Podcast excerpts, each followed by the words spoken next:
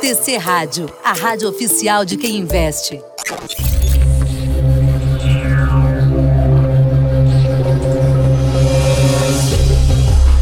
Começa agora os 10 mil deles.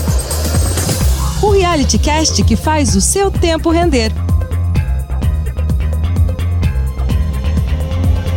Muito bem, senhoras e senhores, estamos chegando, hein? Não é mentira, ao contrário, é verdade este bilhete. Muito boa tarde a você que está conosco às 3 e 2 pelo aplicativo do TC, pelo tc.com.br, pelo canal do YouTube ou pela sua plataforma de podcasts predileta. Eu sou Leonardo Levati, ele, Carlos Castrucci, gestor de recursos CFA, profissional do mercado financeiro, já está aqui e vai explicar como é que estão os nossos 10 mil, que no episódio passado viraram 8 mil e cacetada. Será que reagimos? Carlos, bem-vindo, boa tarde para você, tudo bem?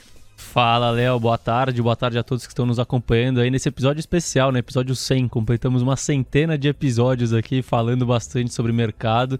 As notícias não são muito positivas aqui nessa semana de novo, né? O mercado continua bastante complexo, mas a gente vai tentar agregar o máximo aí de valor com informações para você. Sempre e de fato é um episódio mais do que simbólico. Pela centésima vez, a gente está abrindo o microfone para dividir com você os bastidores desses 10 mil reais alocados em maio de 2020 na Bolsa de Valores. Mais de dois anos de percurso, com momentos muito bons de 15 mil reais, com momentos mais complicados, os últimos inclusive, na faixa dos 8.900, 8.800. Isso não tinha acontecido ainda dentro do reality, que está assentado sobre uma escola fundamentalista, mira no médio e no longo prazo, mas nem por isso negligencia o curto prazo. E a própria estratégia e a caminhada do racional que maneja cada um dos recursos que estão no fundo da Roa Asset Management acabaram vivenciando essa melhoria, essa evolução e esse aperfeiçoamento. Então você que nos acompanha desde o princípio, muito obrigado. Você é testemunha, não nos deixa mentir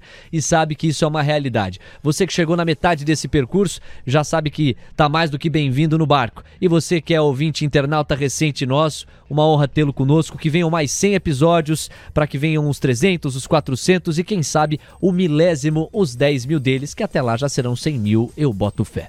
Carlos Castrucci, passa o que na cabeça, hein, nesses 100 capítulos? Eu lembro de você começando assim, né?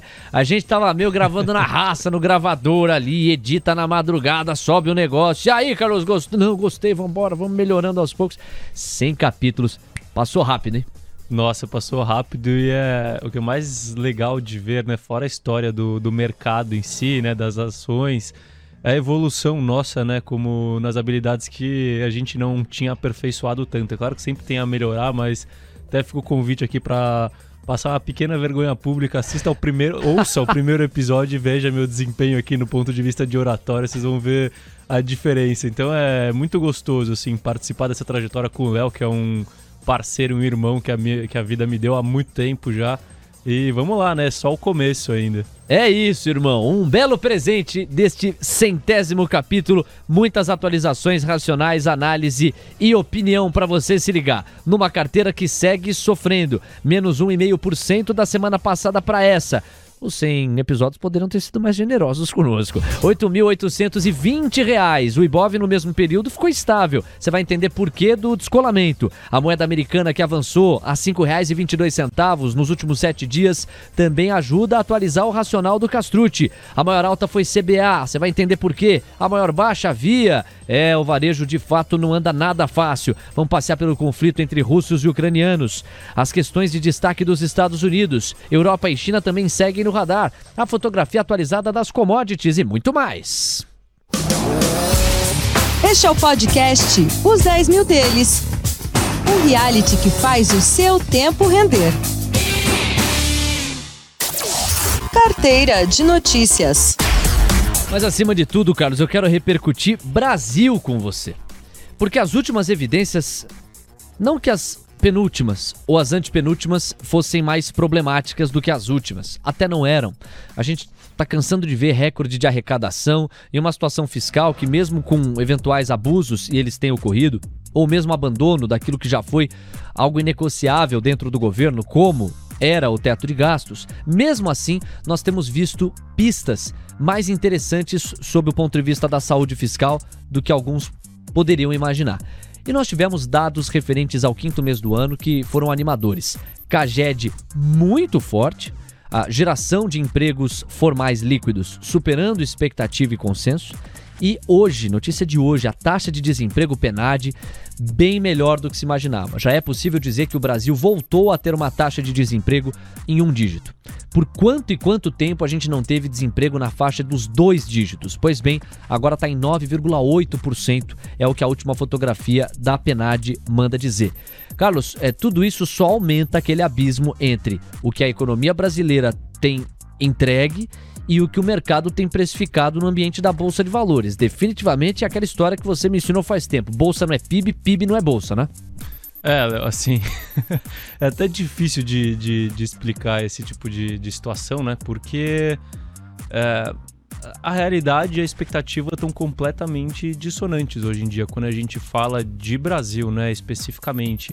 É, então a gente e a gente sabe que bolsa anda de acordo com as expectativas do mercado. O mercado tenta antecipar o que vai acontecer na economia, o que vai acontecer, o que deve acontecer com o lucro das companhias e as expectativas têm tido muita dificuldade de serem ancoradas, né? Sejam por fatores internos como potencial potencial não, né? O efetivo rompimento do teto dos gastos, que pode aí sim potencialmente é, afetar a saúde fiscal do país, é, sejam por fatores externos, como o crescimento dos do juros lá fora, a questão inflacionária, que podem tirar a atratividade é, de recursos para o país e, fa e, fazer com que o país continue com um cenário inflacionário é, pressionado e com taxas de juros mais altas. Mas quando a gente olha para a realidade, né? E aí acho que vale o grande destaque. Em algum momento a realidade, se ela não convergir para as expectativas, a expectativa vai convergir para a realidade. Acho que tem essa, essa grande questão. Ela está completamente diferente do que se espera, né? Sim, a gente fala muito e isso está refletido nos preços do, dos ativos, principalmente os voltados à economia doméstica. É, se fala muito em é, atividade econômica fraca, né? Então isso acaba prejudicando o ponto de vista da demanda, sejam por bens, é, bens e serviços duráveis, não duráveis, né? Qualquer bem que é vai, principalmente discricionário, é, por imóveis, por exemplo, também. É, a gente fala de um cenário onde a perpetuação de uma, de uma situação fiscal adversa ela tá desenhada, né? A gente tá falando de, PC, de tesouro de longo prazo, né? O NTNB de longo prazo, pagando 6% de juro real. Assim, o quanto o país tem que piorar da realidade para se justificar um juro real de 6%. E assim, é um juro real de 6% e com uma inflação na, lá na frente, na perpetuidade, na casa de 6,5. 6, 6,5, né? Porque você pegar o pré lá do, de, do, de 2031, por exemplo, tá beirando os seus 13%, você tira 6 de juro real, você tá falando de uma inflação de 7. Então, e só para destacar aqui, a meta da inflação no país é de 3, ou seja, será que nos próximos 10 anos a gente vai continuar, a gente vai estourar o nosso fiscal a ponto de ter que pagar um juro real de 6 contra um juro real de zero no restante do mundo, ou talvez até negativo, e a gente vai viver num cenário de inflação de 7% ao ano até lá. Então, é, assim, as expectativas, na minha opinião, elas refletem uma, um cenário muito pior do que o que a realidade nos mostra, e isso acaba sendo refletido nos preços, né? Mas, de novo, assim, para o investidor que tem esse viés fundamentalista, né? É muito importante você entender o que está nos preços e entender o que você desenha para as companhias e para o futuro da economia. Né? O que, que seria normal também? Você não precisa projetar com, uh, com muita precisão. Né? Será que é mais provável que a gente veja uma inflação de 7 daqui a, no período de 10 anos e com juro real de 6? Ou será que é mais provável que a gente veja uma inflação de 5 e com juro real de 4? Que a gente está falando aí de um DI de 9 e uma queda para o DI de 13 para 9, imagina o impacto que isso traz na bolsa, né? Nossa. né? Com redução de taxa de desconto. Economia, será que efetivamente a gente vai ver é, essa recessão econômica no país, né? Será que o consumo realmente vai desacelerar? Porque até agora a gente só tá vendo revisões para cima, né, das perspectivas. E aí sai uma motivação para revisão positiva no curto prazo e o pessoal tenta justificar derrubando a expectativa no longo prazo, nos próximos anos. Será que isso é realidade ou será que vai continuar com revisões positivas? Anda na rua, vê como que as pessoas estão consumindo, estão conseguindo ou não. Eu não tô negando que a gente tem um problema inflacionário, que a gente tem problema de renda, mas e de gente... fome também. E de fome, assim, isso tá tá tá dado, né? O cenário inflacionário inflacionário está dado, mas será que isso vai justificar uma retração econômica, ainda mais com o aumento de, de auxílio Brasil, né, que se aumenta a renda do, média da população? É, você não nega o cenário dramático, mas questiona a maneira como os preços sugerem que está o cenário dramático, que apesar de dramático, não está tão dramático quanto os preços sugerem, é isso, né? Perfeito. Assim, a, a grande questão aqui é a realidade e as expectativas estão muito dissonantes, né? Elas estão completamente opostas alguma hora vai ter que convergir. A grande questão é você entender se a convergência vai ser pro meio termo, é. se a convergência vai ser tudo para expectativa ou se vai ser tudo para a realidade. Eu acredito que vai, vai para um meio termo, né? Mas o meio termo já é muito melhor do que está embutido nas expectativas, entendeu? Então, assim, esse é o panorama que a gente tem para Brasil hoje quando a gente fala de interno, né? De mercado interno, sem considerar todas as questões que eu não vou me alongar aqui das perspectivas de cenário externo, de commodities, de arrefecimento de inflação e assim em diante. Eu tenho uma pergunta aqui eu não sei classificar o quão complexa ela é, mas eu quero te ouvir. Dizia-se que o Brasil, nos piores momentos da pandemia, cairia 10%. Caiu 3,9%. Depois dizia-se que não ia ter condição de recuperar tão fortemente. Subiu 4,6%. Depois passou-se a se dizer que em 2022, o ano vigente, o Brasil não ia crescer nada. Talvez até tivesse uma, uma certa retração ou no máximo uma estabilidade. Já se fala em crescimento de 2% neste ano. Assim como no horizonte próximo de 23 e os anos subsequentes, com a pandemia cada vez menor e mais superada e o nosso ciclo de juros no caminho oposto de outras economias globais, mais perto de lateralizar e diminuir do que continuar subindo, a economia brasileira pode continuar dando respostas. Carlos, falamos há pouco de Caged e de Penad. Por qualquer ângulo que se olhe, é inegável que apesar de ter sérios problemas para enfrentar, nós temos evidências econômicas suficientes para se não se traduzir em otimismo, pelo menos uh, realismo e uma coisa um pouquinho menos histérica. E não é isso que os preços estão nos dizendo, não é essa história que a Bolsa de Valores brasileira conta. A que, que a gente pode atribuir isso? É uma um excessivo desconforto do mercado para com o Brasil, para com a atual gestão que se tem do país, a atual presidência da República. É um movimento de racionalidade que, no fundo, é global e o Brasil é apenas mais uma das vítimas possíveis? Ou tem alguma outra teoria que faria sentido para você e que eu não contemplei aqui? Léo, assim, na realidade é uma conjuntura de fatores, né? Que eu acredito que a forma mais simples da gente, de, de nós é, simpli... para a gente realmente simplificar essa questão é hum. ciclo de mercado. Então, assim, a gente está num ponto do ciclo de mercado onde as notícias negativas pesam muito mais do que as notícias positivas. Então, assim, pô, particularmente, tira tudo que a gente está vivendo hoje. Você pega uma semana como essa, né? Esses últimos dias, onde você tem um dado de inflação melhor do que o previsto, né? E a inflação é um dos principais temas que a gente tem monitorado e um dos principais riscos que a, gente, que a gente tem no mercado hoje. E você pega um dado de emprego que é o melhor nos últimos sete anos. E aí você vê a bolsa caindo, as empresas da economia doméstica caindo, mesmo com os DI cedendo por causa do receio lá fora. Então, assim, isola esses fatores, né? Por que, que a bolsa está caindo mesmo com esses fatores? Porque os fatores positivos, a gente está num momento onde as pessoas estão desesperançosas, né? Elas não têm mais esperança de que vai melhorar, elas não têm. Isso falando de mercado, principalmente, né? Claro. Não tem mais esperança de que vai melhorar, elas já começam a sempre. É, tentar justificar o, um, um, um comportamento pior. defensivo com uma possibilidade que muitas vezes ela é irracional, né? Então, ah, putz, agora via Via tá dois reais, foi 22, né? Tá valendo, sei lá, menos de 3 bilhões de valor de mercado com 36 bi de faturamento. Ah, mas a Via, e se ela perder o crescimento pelos próximos 10 anos? E se ela quebrar, entendeu? Pra As pessoas já estão colocando o, imponderável para começar a acomodar essa narrativa.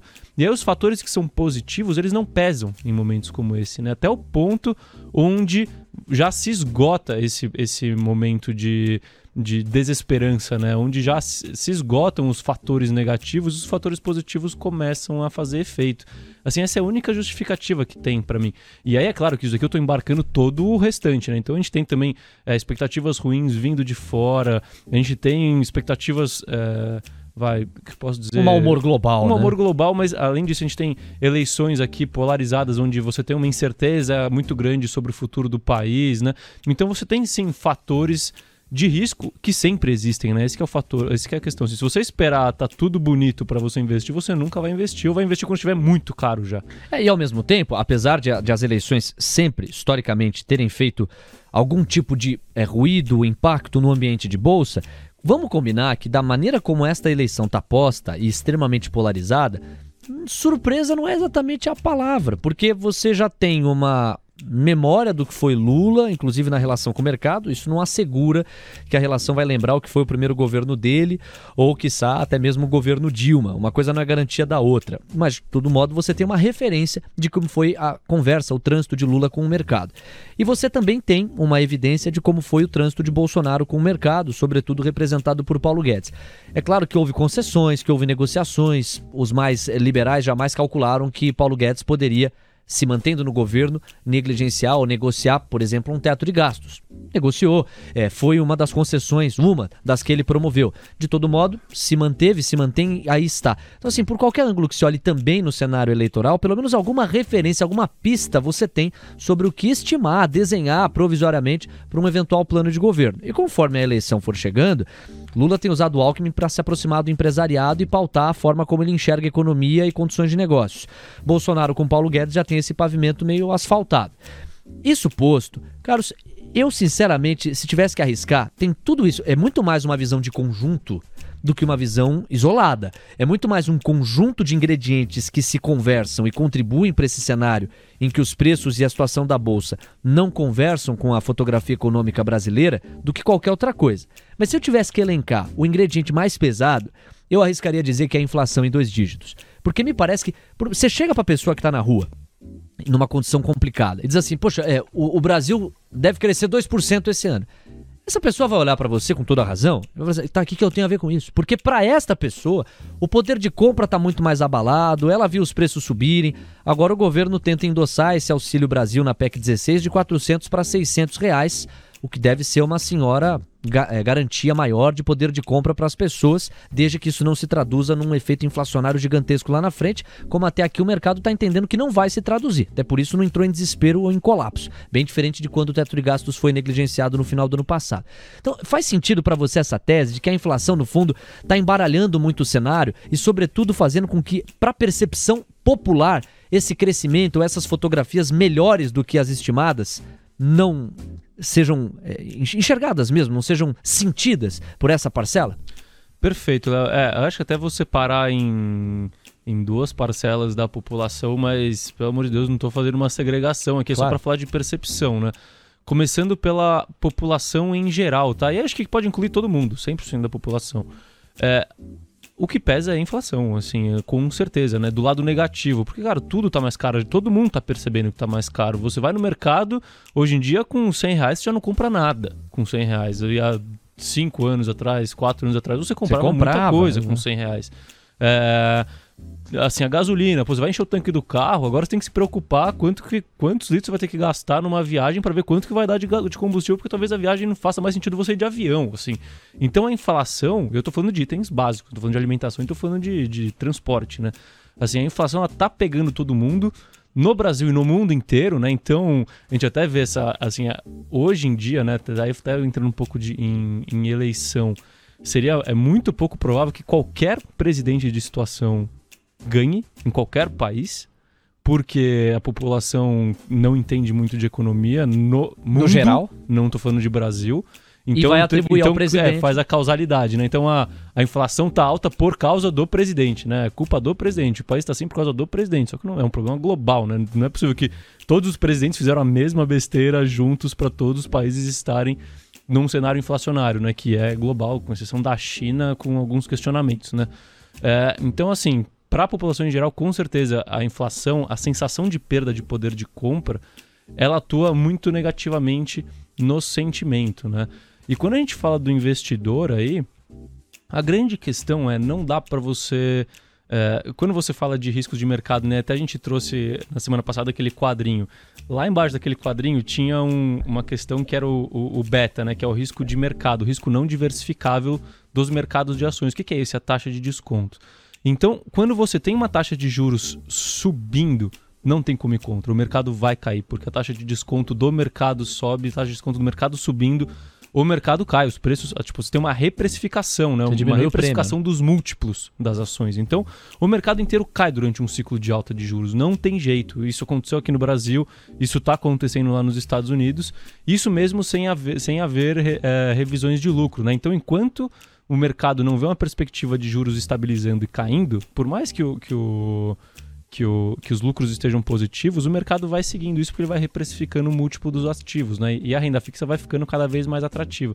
Então essa é a única distinção que eu faço da, da população em geral para os investidores, né? Assim, de, do que tá, tem levado mais o sentimento. E aí a gente entra num, num ciclo vicioso, né? Porque aí o juros está caindo e a gente tem uma inflação alta e os preços dos ativos estão caindo. E os preços dos ativos estão caindo e isso influencia o humor das pessoas. Falam, bom, acho que ações já não não dão mais dinheiro. E a renda fixa dando ali 6% de juro real.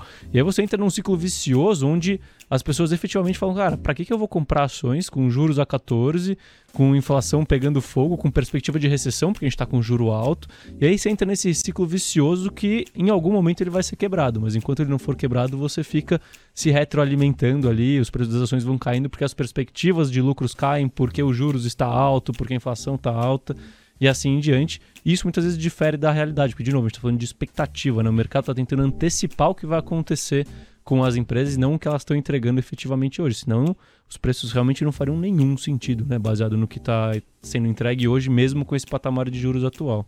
Pois é, o Davi, DDD48, faz uma pergunta mais básica, que eu acho excelente e pode ser de muita gente que talvez até saiba correlacionar, mas não saiba conceitualmente explicar.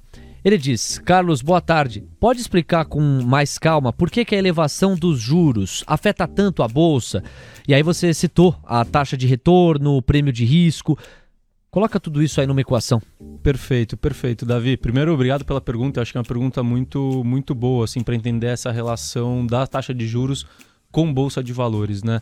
É, tentando explicar da forma mais, mais simples possível, qual que é a principal forma de você precificar um ativo, né? Seja um imóvel gerador de renda, seja uma empresa que gera seus lucros e seus fluxos de caixa. É o modelo do fluxo de caixa descontado. O que quer dizer isso? Quando você vai é, precificar uma ação, por exemplo, você primeiro você projeta quanto que essa empresa vai me entregar. Eu vou simplificar para lucro claro. para ficar mais fácil, né? Então eu acionista, quanto que eu vou receber de lucro é, na, na perpetuidade, né? Até morrer, porque a empresa não morre. A gente morre, a empresa teoricamente não morre, só não, não falir. Quanto que eu vou receber de lucro? Então, ah, no ano 1 eu vou receber 1, no ano 2 eu vou receber 1,10, no ano 3 eu vou receber 1,20, 1,30, 1,40, assim em diante, até a perpetuidade crescendo 10% ao ano, por exemplo. Aí então eu tenho todos os fluxos de caixa que eu vou receber dessa companhia, tá? Só que o que acontece? Você tem uma questão que é o valor do dinheiro, né? Então, o um real de daqui a um ano, ele vale menos do que um real de hoje, porque a gente teve a inflação correndo nesse período, né? E além da inflação, você tem o seu custo de oportunidade, que é a taxa de juros real que você, tá, que você poderia receber se ao invés de investir na, na ação, você colocasse seu dinheiro na renda fixa. E você tem a questão do risco, que é o risco de, do risco, prêmio de risco das ações, né? Porque na renda fixa, se você coloca num título do governo, você tem certeza que você vai receber, vai, teoricamente. Agora, na, na ação, pode ser que tenha uma desaceleração econômica e esse, esse, esse lucro, em vez de ser um no ano que vem, vai ser 70 centavos. Então, quando você consolida. É, então, assim, de um lado, né, positivamente, você tem os fluxos de caixa da companhia e você tem toda essa questão do custo de oportunidade, né? É, e dentro desse custo de oportunidade a gente tem a taxa de desconto. O que acontece é que você tem que descontar esses fluxos de caixa futuros pela taxa de desconto que envolve as taxas de juros é, lá conforme o tempo vai passando, né? Então, por exemplo, se a gente tem uma taxa de juros de 10%, tá? Vamos porque o custo de oportunidade é 10%. E você tem um fluxo de caixa daqui a um ano de 1,10, esse fluxo a valor presente ele vale 1. Só que se você descontar esse fluxo a 20%, esse fluxo vai valer menos de um hoje. E quando você faz a soma toda desses fluxos lá da frente, é, sendo descontados a uma taxa menor, o que acontece é que o valor de hoje ele diminui, concorda? Porque está descontando, com, está descontando mais aqueles fluxos de caixa futuros. Apesar deles terem o mesmo valor naquele momento, eles valem menos hoje, no dinheiro de hoje. Então, em resumo, né, quanto maior a taxa de juros, maior o desconto desses fluxos de caixa, menos vale a empresa hoje, porque esses fluxos de caixa valem menos hoje. Então, por isso que a gente tem essa relação inversamente proporcional entre bolsa e taxa de juros. Taxas de juros subindo significam fluxos de caixa sendo descontados a uma taxa maior, consequentemente, o valor da empresa hoje, com os mesmos fluxos de caixa, é menor. Investir, basicamente, do ponto de vista fundamentalista, é escolher uma empresa, medir o valor intrínseco dela, com base no qual é possível estimar o fluxo de caixa que ela está disposta a te entregar num horizonte determinado de tempo. Você faz com base nos fundamentos essa estimativa, ah, o papel tal tem condição de me remunerar numa média de 10 ou 11% ao ano no horizonte dos próximos 5 anos. Bacana, este é o fluxo de caixa que se projeta. Só que você desconta desse fluxo de caixa a taxa de juros vigente no país naquele momento. É com esse instrumento que você tem mais condição de abraçar o futuro com maior precisão. Vamos agora para uma questão prática. Por exemplo, o DI1F31, olha aí a taxa de juros. O DI1F31, os contratos de juros futuros com vencimento em janeiro de 2031, pagam para o investidor de hoje até o vencimento, em média por ano, 12,83%. Eu posso dizer então, Carlos, que se eu estiver namorando um papel na bolsa e esse papel não me entregar no mínimo 13% ao ano até 2031, eu não tenho incentivo para aportar nesse papel. Eu fico com o cenário da renda fixa que está me garantindo um retorno médio anualizado de 12,83% ao ano. É simples assim? Basicamente é isso, né? E depois tem todas as discussões teóricas por trás de qual taxa você usa. Além disso, você tem que colocar o prêmio de risco, né? Então, se a taxa está 12,81 e você quer usar essa taxa como base para taxa de desconto, que é o que o mercado usa no hoje, soma-se a ela você o prêmio que de risco. ela o prêmio de risco, que é pelo menos 5%. Então, você está falando assim, se 17. Então, assim, se a empresa não me entregar 17, 18 quase por cento ao ano, não tem por que eu investir nela. Cara, difícil, hein? Você, por isso que a bolsa fica tão pouco atraente, fica né? tão pouco atraente, né? Fora a questão da ilusão de controle, né? Porque quando está na renda fixa, você não tem volatilidade, então você sabe quanto você vai receber. Agora, quando está na bolsa, que você vê preços oscilando, você fica com essa sensação de, putz, eu não tenho controle sobre essa situação, o negócio oscila, mesmo tendo bastante convicção de que a empresa pode me entregar 25, eu prefiro 18 ali, que eu não vejo oscilação no meu patrimônio. Quero mandar um abração aqui pro Marcelo Paz. Chegou e meteu a primeira curtida da nossa transmissão. Tamo junto. A Sandra Regina, parceira, fiel, investidora aqui da TC Rádio. Um beijo para ela. Nós temos mais participações. Aqui o Caio Venturi também tá por aqui. Um abração pro Caião, participa no nosso chat do YouTube. Renato Baldan, DDD 11.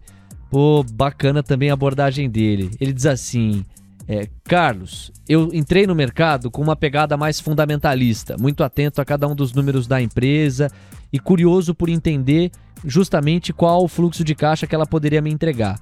Confesso que nos últimos dois anos e meio estou me sentindo um vazio só de multidão, solitário, porque o mercado não tem a mínima racionalidade. Há várias empresas na bolsa valendo muito menos do que elas têm em caixa. Como essa conta fecha?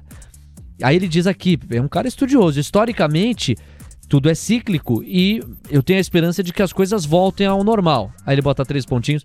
Mas e se não voltarem? Quer dizer, será que pela primeira vez na história a coisa não vai voltar? E aí, valeu, Renato, um abração, excelente aqui a pergunta. E eu acho que dialoga um pouco com aquele debate que uma vez a gente fez com o Hugo Queiroz aqui quando eu falava, provocando, né? a escola fundamentalista está em crise, a, a, linha fundamentalista de investimento morreu, porque com tanta racionalidade ou irracionalidade acumulada nos últimos dois anos, é inegável que o investidor pelo menos coça a cabeça e faz essa pergunta, né?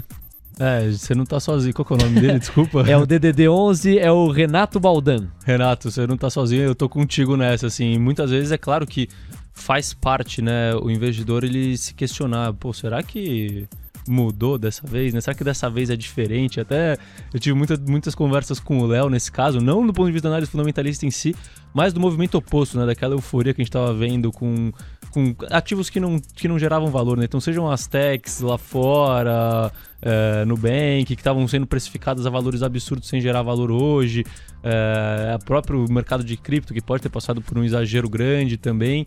E aí a gente se questionava, né? Bom, será que dessa vez é diferente, né? Será que fundamento realmente não importa pro ponto positivo, né? Agora parece que não importa pro ponto negativo também.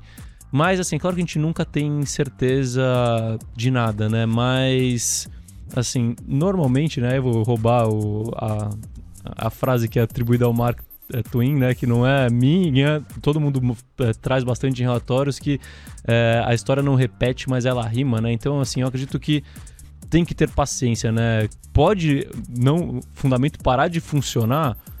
Pode, claro, sempre pode, né? Sempre existe um, um, uma possibilidade. Agora, se você é, acreditar que fundamentos, assim, que valor dos, dos ativos não vai convergir mais para os seus fundamentos em bolsa, isso significa que esse paradigma foi quebrado. Esse paradigma sendo quebrado está falando não só em bolsa, está falando na economia de uma forma geral. Né? As pessoas vão olhar de outra forma, não vão mais é, tomar uma decisão de comprar uma empresa ou de abrir uma empresa baseado no quanto essa empresa pode gerar de lucro para ela, né? independente de estar de, na bolsa ou não. Mas vão abrir por outros motivos qualquer que eu não sei quais são, né? que não são o interesse financeiro de lucratividade de ter retorno sobre o capital maior do que o retorno que a renda fixa te oferece. Então, assim, é, os, dois, os últimos dois anos e meio penalizaram muito o investidor de investidor em ações com análise com base na análise fundamentalista penalizou muito. E a gente está aqui para mostrar isso, né? Em 100 episódios, a gente já começou com 10 mil reais, chegou a bater os 15 mil e agora a gente está com 8 mil e pouquinho. E faz dois anos que a gente está nessa questão, né? Mas a gente tem que ter paciência, assim. O, o jogo do fundamento ele é no longo prazo e eu tenho bastante convicção de que uma hora a racionalidade volta, tá? E quando voltar, ainda mais no cenário atual, que eu vejo como um, assim, minha história no mercado é curta, mas é claro que a gente olha também para a história onde a gente, que a gente não viveu, né? É um dos, é uma das dos cenários é, onde eu já, assim, pelo que eu estudei, de maior distorção entre preço e valor que já tiveram, assim, porque a gente tem fundamentos bons, mercado, eh, empresas desalavancadas, perspectivas econômicas que são boas, mas independente de perspectivas econômicas, tem empresas que independem da economia, de certa forma, né? E com valuations que são completamente inexplicáveis. Eu até tava brincando na rua, foi bom.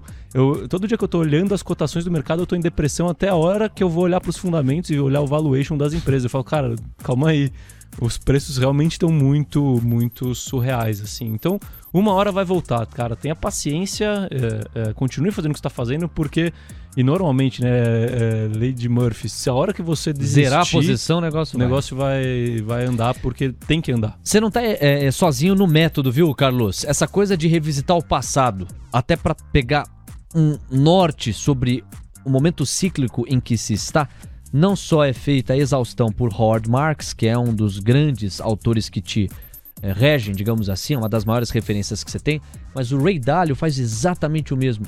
Quando ele estava desconfiado do que poderia acontecer lá com o subprime, ou seja, o crédito imobiliário nos Estados Unidos, ele passou a mirar, com muitos estudos, a crise de 29, aí ele foi estudar outras crises, viu que o desenho estava convergindo, antes de muita gente, e aí cá entre nós deve ter sido taxado de louco, começou a ver o potencial que aquela crise tinha para se formar, apostou naquele racional e basicamente quando todo mundo estava chorando diante da explosão da bolha, ele já tinha enxergado aquilo há bastante tempo e fez o que fez com o seu patrimônio e o daqueles que o cercavam. Então, Ray Dalio bebe exatamente das mesmas águas, acredita no caráter cíclico, visita a história, acha ali pontos de congruência e vai acionando atualizando os seus racionais. O Christian Marchiori tá por aqui. Fala pessoal, manda abraço pra galera de Chapecó! Aê, galera de Chapecó, Santa Catarina, prestigiando aqui os nossos 10 mil deles. E até Serrar, que aí? Hoje, calma. Oh. Só um pouco. Pera aí. Ó, o povo tá louco. Chega! O povo tá loucura aqui, viu, Christian? Obrigado pela sua audiência. Um abração também. Já falei aqui do Caio Venturini. Você pode fazer a sua pergunta e construir com a gente. Carlos, eu separei aqui uma história e vai ser muito valioso te ouvir a respeito dela. Vamos falar de WeWork. Você sabe melhor do que eu que a WeWork é um típico caso Claro que houve problemas de governança também, mas ela é um típico caso de um crescimento insustentável, que para quem é fundamentalista fica muito nítido quando você cruza os resultados que a empresa entregava e o financiamento ou valor de mercado que os atores estavam dando a ela. Eu separei aqui alguns dos é, pontos mais importantes dessa história, de maneira resumida, para você, Carlos, comentar em cima dela. Então eu vou fazer aqui a leitura dos principais pontos e fica à vontade de entrar na sequência. Mas você que está perdido aí do outro lado, a WeWork era e ainda é uma grande empresa de escritórios compartilhados. Olha só, nos últimos anos, muitas empresas estabeleceram suas sedes nos escritórios compartilhados da WeWork. Pelo alto preço dos aluguéis corporativos em cidades grandes, pagar uma mensalidade por colaborador parecia ser uma excelente ideia. No entanto, o lado mais sexy do negócio, com direito até a café e chopp grátis dependendo da sede, era apenas a ponta do iceberg. Antes de explicar por que Se a gente voltar na linha do tempo, você pode pegar o que aconteceu com as ações da empresa. Em 2010, elas eram próximas basicamente ao zero, porque havia sido fundada recentemente. Em 2014, a gente já falava da faixa dos 5 bilhões de dólares. Aí em 2014, 16, 10 bilhões de dólares. Em 2018, recebe um aporte muito substancial do, da SoftBank ou do SoftBank, e a gente já está falando aí de 20 bilhões de dólares em valor de mercado. Aí, cara, de 17 e 18 até 19, ela é avaliada em 47 bilhões, se prepara para um IPO. O IPO é adiado e basicamente depois do crash da pandemia, o valor da companhia sai de 47 bilhões, vem buscar 5 a 6 e 7 bilhões. É realmente uma pivotada e tanto.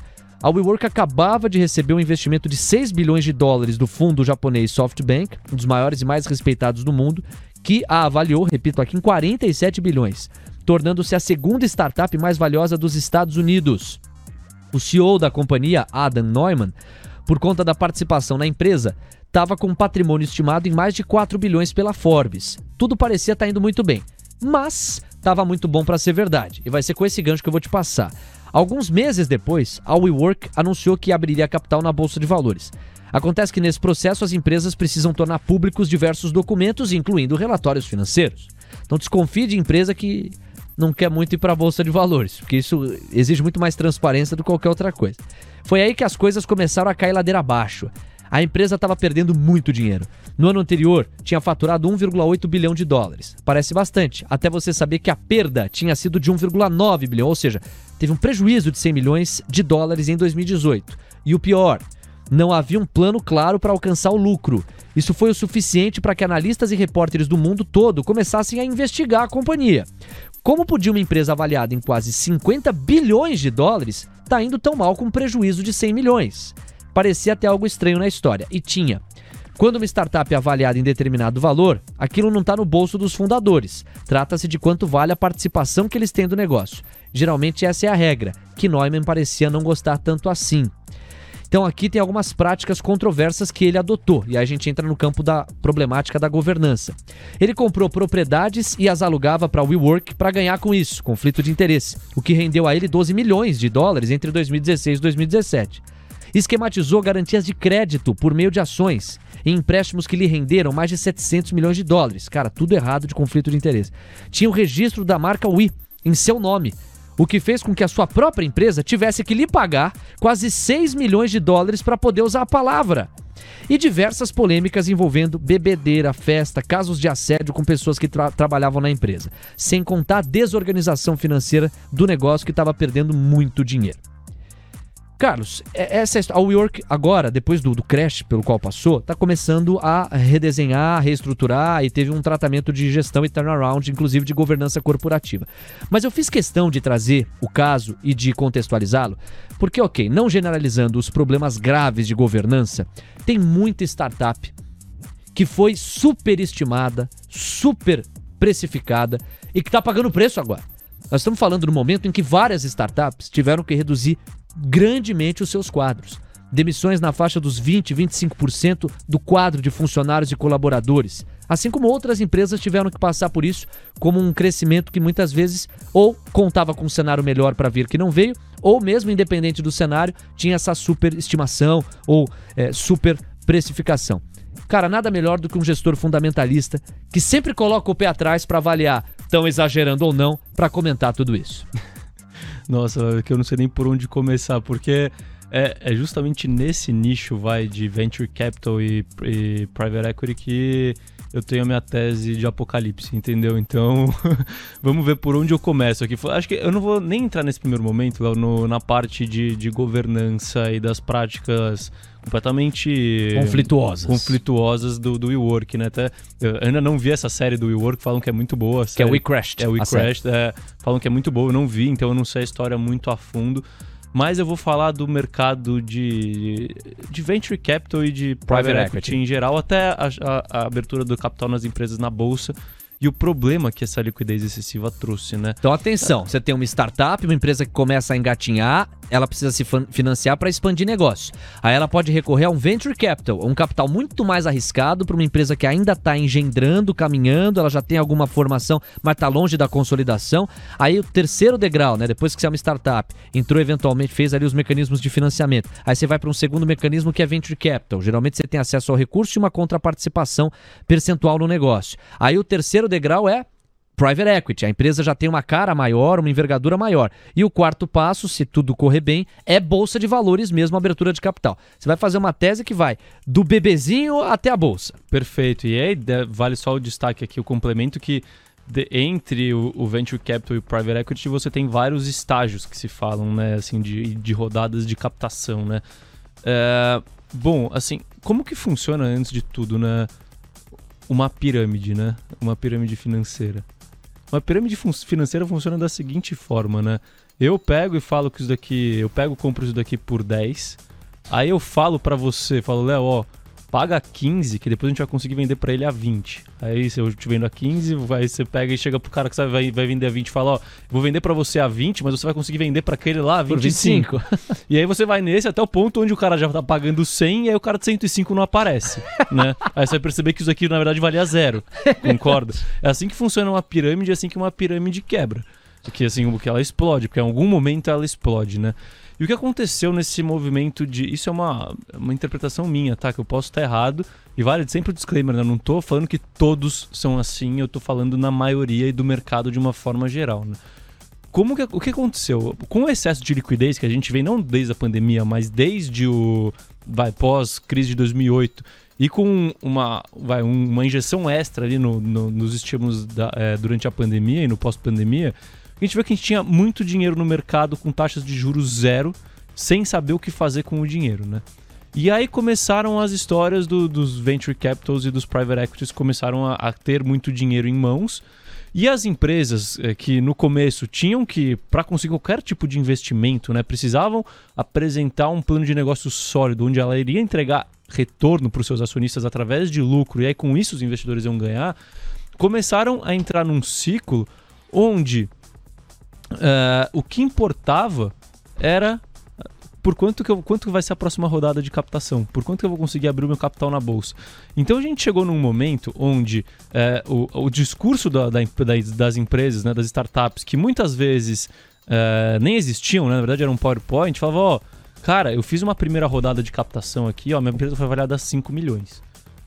Eu tô fazendo essa agora a 10, mas a próxima já tem um investidor âncora para 20. Cara, é todo então, desenho de pirâmide, né? Então, assim, e não é bolsa. Então, o que, como que você marca a cota desses fundos? Você marca cada rodada de captação. Ó, então tem uma rodada de captação a 20 que eu paguei a 10, então eu marco a 20. Aí depois você tem uma outra 40, uma outra 60, uma outra 80. E assim você vai indo por uma porrada de empresas com e para os fundos com excesso de capital gigantesco, né? Onde tanto faz se a empresa gera lucro ou não. O mais importante é você conseguir ancorar sempre novas rodadas de captação a valores maiores, porque o seu fundo vai estar sempre valorizando. E lembra que esses players eles se conversam, né? Então, assim, o quanto de, de troca de favores não deve existir nesse mercado? Pô, entra nessa rodada comigo, entra pequeno aqui nessa rodada comigo, entra nessa daqui sua com você, e a gente consegue ir levando esses preços para cima dessas empresas que geram muito prejuízo, não geram um real de lucro, mas aí você começa a inventar. É, como é que eu posso dizer? Você começa a inventar Narrativa, indicadores né? novos, né? Então, agora a gente não olha mais lucro, agora a gente olha a EBITDA. Aí, não, agora a gente não olha mais a EBITDA, porque a empresa está em crescimento franco, agora a gente olha a receita. Não, agora a gente não olha mais receita, agora a gente precifica a ação pelo a empresa pelo número de clientes, porque lá na frente a gente vai monetizar ela. Então você vai criando sempre algumas justificativas para conseguir é, dar um valor que é injustificável pelo ponto de vista convencional, que é quanto que essa empresa vai gerar de retorno para acionista, porque é isso que ela vale no final das contas, não é quantos clientes ela tem. É claro que assim, se ela conseguir converter esses clientes em lucro, ok, tudo bem. Mas a gente só precificava as coisas por cliente no final das contas, nem uma receita, sem olhar se ia dar realmente lucro e se aquele valuation inverso que eu gostava de fazer aqui, que eu fiz com o Nubank, por exemplo, é, sem se preocupar em qual que é a viabilidade de atingir aquele valor de mercado, né? E aí então você, voltando pro, pro começo, você entrava nesse esquema de pirâmide, né? Você entrava no Venture Capital, aí você fazia essas rodadas, rodadas. de captação, rodada, rodada, rodada, rodada, cada rodada, vez cada vez maior. Esses fundos apresentando rentabilidade cada vez maior, isso traz cada vez mais dinheiro para esses fundos, porque eles apresentam uma bela rentabilidade. Um movimento muito mais guiado por ganância do que por fundamentação e retorno em lucro e consistência, solidez do modelo de negócio. E aí essas empresas, claro, cada rodada de captação é sempre oferta primária nessas coisas, né? Sempre não, mas a grande maioria das vezes. Então esse dinheiro entrava nas empresas, a empresa conseguia alavancar seu crescimento, mas sem pensar em lucro. Então traz mais gente, pega mais estrutura para mostrar que sou uma empresa grande, não sei o que lá, até chegar na bolsa e a bolsa tava dando essa liquidez para essas, essas empresas, que é o pior. Então você tinha um Uber, por exemplo, que dava bilhões de prejuízo, saindo a 80 bi, 100 bi de dólares, né? Que é o preço de uma GM, que gera lucro há décadas, né? Então, assim, a gente criou com, com excesso de liquidez é, esse, essa pirâmide. Na minha visão, isso não é uma pirâmide legal, mas é um movimento de pirâmide. É a lei do mais, do mais idiota, né? Até o ponto onde alguém vai falar, opa, isso aqui eu não estou disposto a pagar. E aí, dá, e aí a torneira fecha e você pode criar um problema em cascata. Agora, um, contraponto, se, se for atrapalhar o desenvolvimento do teu raciocínio, você pede para eu congelar, eu volto mais tarde com essa. Mas um contraponto é, não tem um, um fator Amazon que embaralha um pouco esse cenário? Porque muita gente, a Amazon deu durante muito tempo resultados complicados, fotografias bem difíceis de balanço. E do dia para noite, modo de dizer, claro que não é do dia para noite, isso é muito mérito do modelo de negócio estruturado, começou a dar lucros exorbitantes. Não é um pouco disso também que guia o investidor na busca por achar a nova Amazon e ao mesmo tempo isso cega? Claro, Léo, isso daí sempre é é utilizado dentro da narrativa, né? É a nova Amazon, é a nova Meta, é, é a nova, o novo Google, é a nova Apple. Isso fortalece muito esse tipo de narrativa, porque você cria o sonho, né? Assim, a partir do momento que você colocou isso daí, você já ancorou a expectativa do cara lá em cima, né? Mas quantas Amazons existem? Quantas uma, né? Apples né? existem, né? Quantos, quantas metas existem? Vai ter uma empresa ou outra que vai virar alguma coisa desse gênero? Óbvio, óbvio que vai. Mas é uma em alguns milhões, não diria nem que é um, em um milhão. E tava tudo sendo precificado como se fosse virar Amazon, Meta, Google e assim em diante, né? Então a gente entrou nesse movimento que foi onde a gente viu vai, o, o ponto mais alto ali do ciclo otimista com relação às empresas de tecnologia, com tudo isso vindo para a bolsa também e os mercados e os uh, venture capital, os private equities fazendo um caminhão de dinheiro, né? Porque ainda você ganhava performance em cima dessa desse valuation inflado e assim em diante.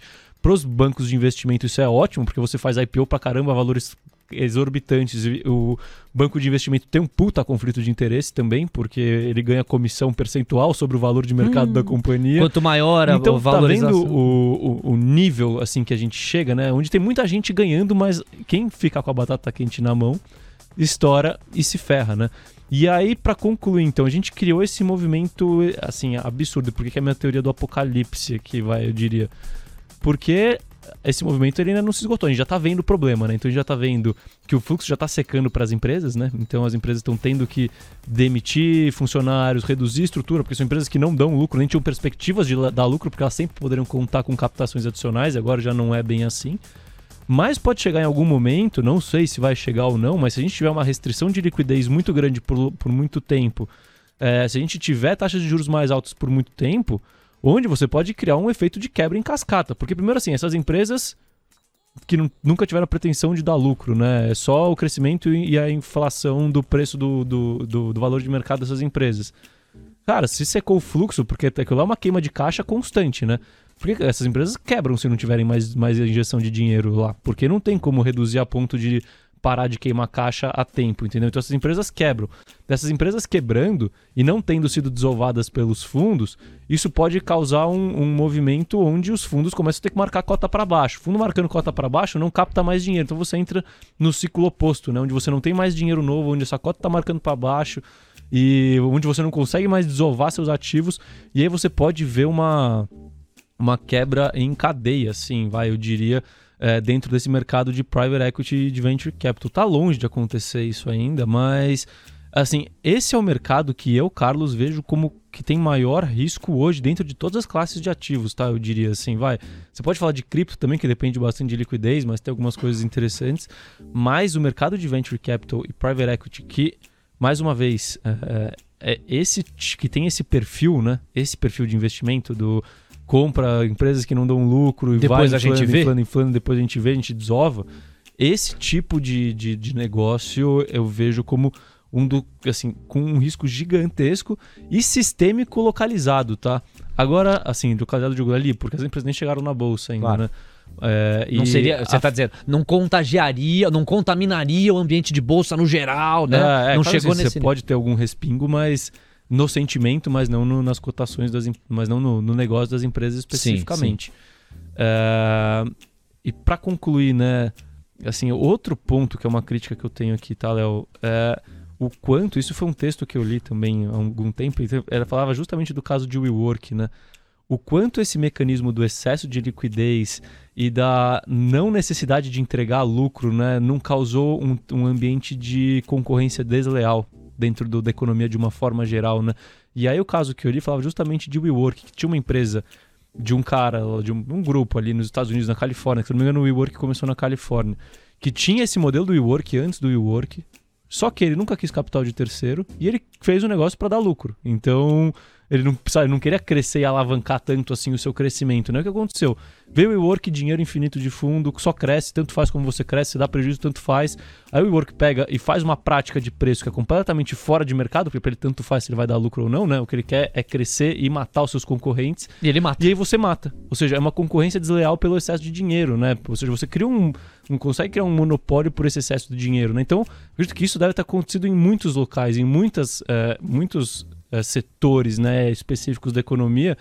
Então, eu não vejo até essa quebra, né, vai potencial que eu vejo nessas empresas assim, como ruim. Na verdade, eu vejo como um ajuste do mercado, do mercado, né, de uma forma geral, da economia de uma forma geral, né? A mão invisível do Adam Smith trazendo as coisas pro equilíbrio de novo. Quando eu te enderecei a pergunta ou o caso da WeWork, naturalmente eu não calculei que nós desembocaríamos nisso. É um racional muito completo, uma tese muito densa, muito interessante, mas ao mesmo tempo ela é simples, no sentido de remontar a essência que te move como gestor, que é encontrar o valor intrínseco das coisas e comparar com o preço a que elas estão sendo negociadas. Porque eu te perguntar, esse nó, essa equação super desequilibrada, que inclusive é contra o que o capitalismo eficiente sugere, de condições mais justas para a competição de mercado, como que a gente sai desse nó? Essa era a próxima pergunta que eu ia te fazer. Porque colocar eh, regulamentação ou Estado na parada não costuma arrepiar ninguém que gosta de ambiente de business. Geralmente é o contrário. Quanto mais regulamentação você coloca, mais ineficiente você tende a tornar aquele determinado eh, ambiente. E por outro lado, deixar sem nenhum tipo de restrição, algum investidor poderá dizer: pô, você vai continuar vendo essas assimetrias, essas distorções, e ela vai matar muito negócio e tirar muita gente do tabuleiro. É assim mesmo? Não sabe brincar, não desce pro play? Ou não? Teria algum mecanismo para a gente evitar esse tipo de desfecho? Eu acredito que livre mercado. É, espera, espera porque as coisas se ajustam, entendeu? E eu acredito que a gente pode estar vendo o começo do ajuste agora. Então, assim, é, é chato, né? Você tem que esperar, tem que ter paciência, mas. Chato e doloroso para quem cai do acontece, tabuleiro. né? né? Assim, o mais importante de tudo para o investidor especificamente é, é, veja muito bem o que você acredita, né? Que, que, que funciona. Então, assim, é, vou, vou trazer um, por exemplo, mais simples. Você abriria uma empresa para perder dinheiro, você, você pagaria para trabalhar. Então, por que você vai investir numa empresa que consome dinheiro em vez de te dar dinheiro, entendeu? Não existe, assim, é, tá fora da concepção natural. Eu duvido que tenha algum ser humano que fala, bom, eu tô disposto a abrir uma empresa para perder dinheiro, né? Eu quero queimar dinheiro, eu vou colocar dinheiro no fogo. Ou... Mas por esse ângulo você nunca teria investido na Amazon. Léo, mas quando você abre uma empresa, você começa dando prejuízo. Sim. A grande questão é, você tem perspectivas de dar lucro e quanto eu tô pagando por esse lucro, né? Por essa perspectiva de dar lucro, faz sentido ou não faz sentido, entendeu? Não é só não dar lucro É, num primeiro não é momento. hoje, né? É a perspectiva, é- é fazer o desconto dos fluxos de caixa futuros e ver se, se vale aquilo lá, né? Então, pô, você não vai colocar um trilhão de dólares numa Amazon que não tem perspectiva de dar lucro nos próximos 10 anos. Claro. Agora, no Amazon que tá dando, começando a dar lucro, pode ser que você coloque um trilhão de dólares porque você vê o quanto que ela consegue dar lucro lá na frente. A mesma coisa vale pro seu negócio. Você vai abrir um negócio e você não espera que vai dar lucro no primeiro ano. Se você estiver tentando dar lucro no primeiro ano, provavelmente você não vai conseguir crescer e não tá otimizando o seu processo de crescimento, gerando o máximo de valor, né? Ah, Mas você tem que fazer os fluxos de caixa que vão vir lá da frente, trazer para o valor presente e ver quanto que vale. Pô, se vale um milhão, eu não vou colocar 10, eu vou colocar um, eu vou colocar 800, né? Porque eu consigo pagar menos, às vezes, quando você fala em bolsa, né? Então é muito isso, entendeu? É ver o quanto vale aquelas perspectivas de, de, de lucros futuros. tem risco, né? É, assim, a gente tá falando de, de negócio. O negócio tem muita imprevisibilidade. Pode morrer, né? Pode não dar certo. Mesmo que seja o melhor plano possível, se você pegar o momento errado, vai dar errado. Mas você, pelo menos, naquele momento, o seu retorno esperado era positivo, entendeu? Agora, você entrar no negócio sabendo que o retorno esperado é negativo, sabendo que é negativo, não tem como você justificar isso, a não ser que seja realmente um movimento de bolsa, falar, mas a ação tá subindo, né? Então é separar muito isso, é trazer para a economia real, né? Eu vou pagar para trabalhar, eu vou pagar mais do que o que eu posso receber lá na frente de uma, empresa. Isso não, ninguém faz isso com uma sorveteria, nem abre uma sorveteria para perder dinheiro, uma padaria para perder Lógico. dinheiro, ou vai trabalhar para pagar pagar para trabalhar, né? Por que não ter o mesmo critério? Por que não ter o mesmo critério de... na hora de comprar empresas? É, essa última pergunta que eu te fiz, ela, é, ela é muito importante para separar joio do trigo, porque você não está aqui condenando em si um primeiro momento ou ciclo de uma empresa que é mais do prejuízo do que para o lucro, porque nada mais comum no início de uma empresa, antes do taxímetro começar a girar do jeito que precisa girar, de você ter fotografias mais negativas do que positivas. A questão é o quanto que o mercado precifica inclusive isso, quer dizer, por quanto tempo você vai ficar no negativo, quando virar para o positivo, quanto que você tem concretamente de potencial de umidade de retorno e não fazer projeções completamente descoladas. Castrucci, foi uma senhora conversa que basicamente já nos empurra para a reta final do programa. O tempo não voou, ele, sei lá o que aconteceu hoje. Ele foi sucumbido desta dimensão. Muito obrigado pela audiência forte de vocês, as mais de 140 pessoas que estão conosco pelo YouTube e as outras centenas que nos acompanham pelo Station no tc.com.br ou no aplicativo do TC. Você pode conhecer muito mais do trabalho do Carlos Castrucci, que é gestor de recursos, CFA, através do ROA ou da ROA Asset Management. Basta para isso, direcionar a câmera do seu celular para o QR Code que está aí no canto inferior esquerdo da sua tela. E eu quero mandar um abraço para o Fábio Roberto Moraes. Muita lucidez e conhecimento nos comentários do Carlos Castrucci. Valeu, Fábio, um abraço. O Luciano Santos traz uma provocação que eu acho bem válida. Quando ele. A gente só tem que tomar o cuidado de não generalizar, mas sem dúvida que tem muitos projetos nessa classe de ativo que não se sustentam. Como a gente sabe, eu estou me referindo aqui aos criptoativos. A gente troca muita ideia com o Jorge Souto, Bogozian, são referências temos o Nicolas Nogueira, que é um editor que cobre muito de perto, e eles sempre fazem essa ressalva. Você tem centenas de projetos em criptoativos. Tem que entender direitinho o que é que está por trás desse projeto e como ele se sustenta. Em 40 segundos, se vira nos 40, eh, Carlos, Ethereum, por exemplo, é um dos poucos criptoativos que chamam a sua atenção e um daqueles que hoje está na nossa carteira, ou pelo menos já esteve. Qual que é rapidamente o valor que você enxerga, o valor intrínseco que você projeta numa criptomoeda como o Ethereum? Perfeito, Léo. Bom, rapidinho então. Eu acho que a, a grande mensagem que eu tenho aqui é: tanto faz se é uma rede de cripto, se é uma empresa, se é um imóvel, se é um carro, se é uma fazenda, tudo você precifica da mesma forma. Quanto isso vai trazer de valor para mim, entendeu? No final das contas. Com exceção de, de ativos específicos, como por exemplo, é, falando de cripto, né, o Bitcoin, onde a tese é o Bitcoin vai ser. As pessoas vão acreditar que o Bitcoin vale alguma coisa, assim como acreditam que o ouro vale alguma coisa, assim como acreditam que uma, um papel de um dólar vale alguma coisa. Quando a gente fala de, de Ethereum, que não está na nossa carteira faz um tempo, né, mas é uma tese que eu, que eu acho legal.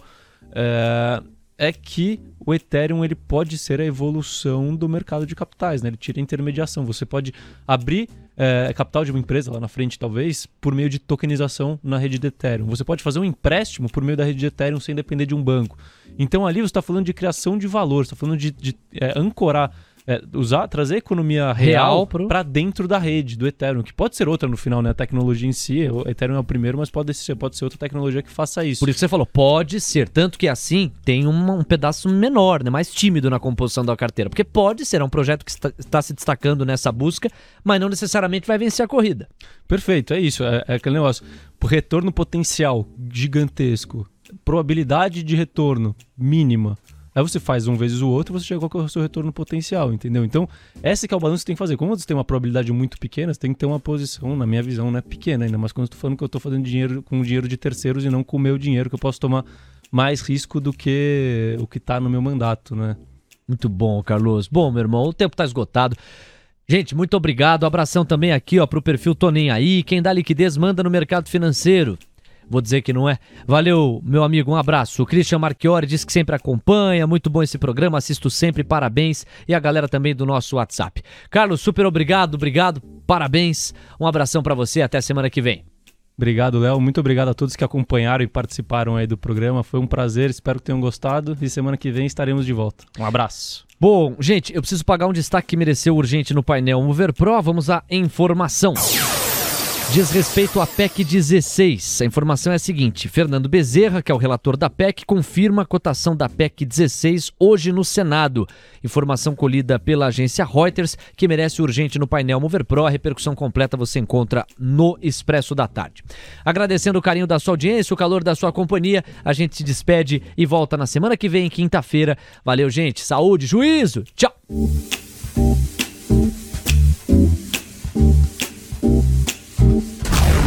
Só como seu tempo rendeu?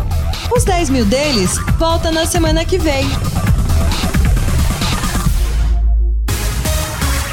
Disclaimer. As opiniões dadas pelo gestor de recursos Carlos Castrucci sobre empresas de capital aberto e demais ativos financeiros investidos por ele podem configurar conflito de interesse com você, ouvinte. Deste modo, reflita sobre a precisão e a validade dessas opiniões a partir dos seus próprios critérios. Além disso, qualquer comentário sobre investimentos reflete única e exclusivamente a opinião do Carlos. Não se trata de qualquer recomendação de investimento. Ressaltamos ainda que a participação dele não tem como objetivo a venda dos serviços da Roa Asset Management empresa da qual é sócio e por onde realiza os investimentos dos 10 mil reais iniciais do projeto. O investimento destes recursos vem sendo realizado pelo Carlos da mesma forma como são investidos os recursos dos clientes da ROA. O projeto Os 10 mil deles persegue as melhores práticas mundiais para o mercado financeiro na atuação de Carlos como gestor de recursos. Assim, ele não vai comunicar alterações na estratégia de investimentos antes de executá-las para os próprios clientes. TC Rádio, a rádio oficial de quem investe.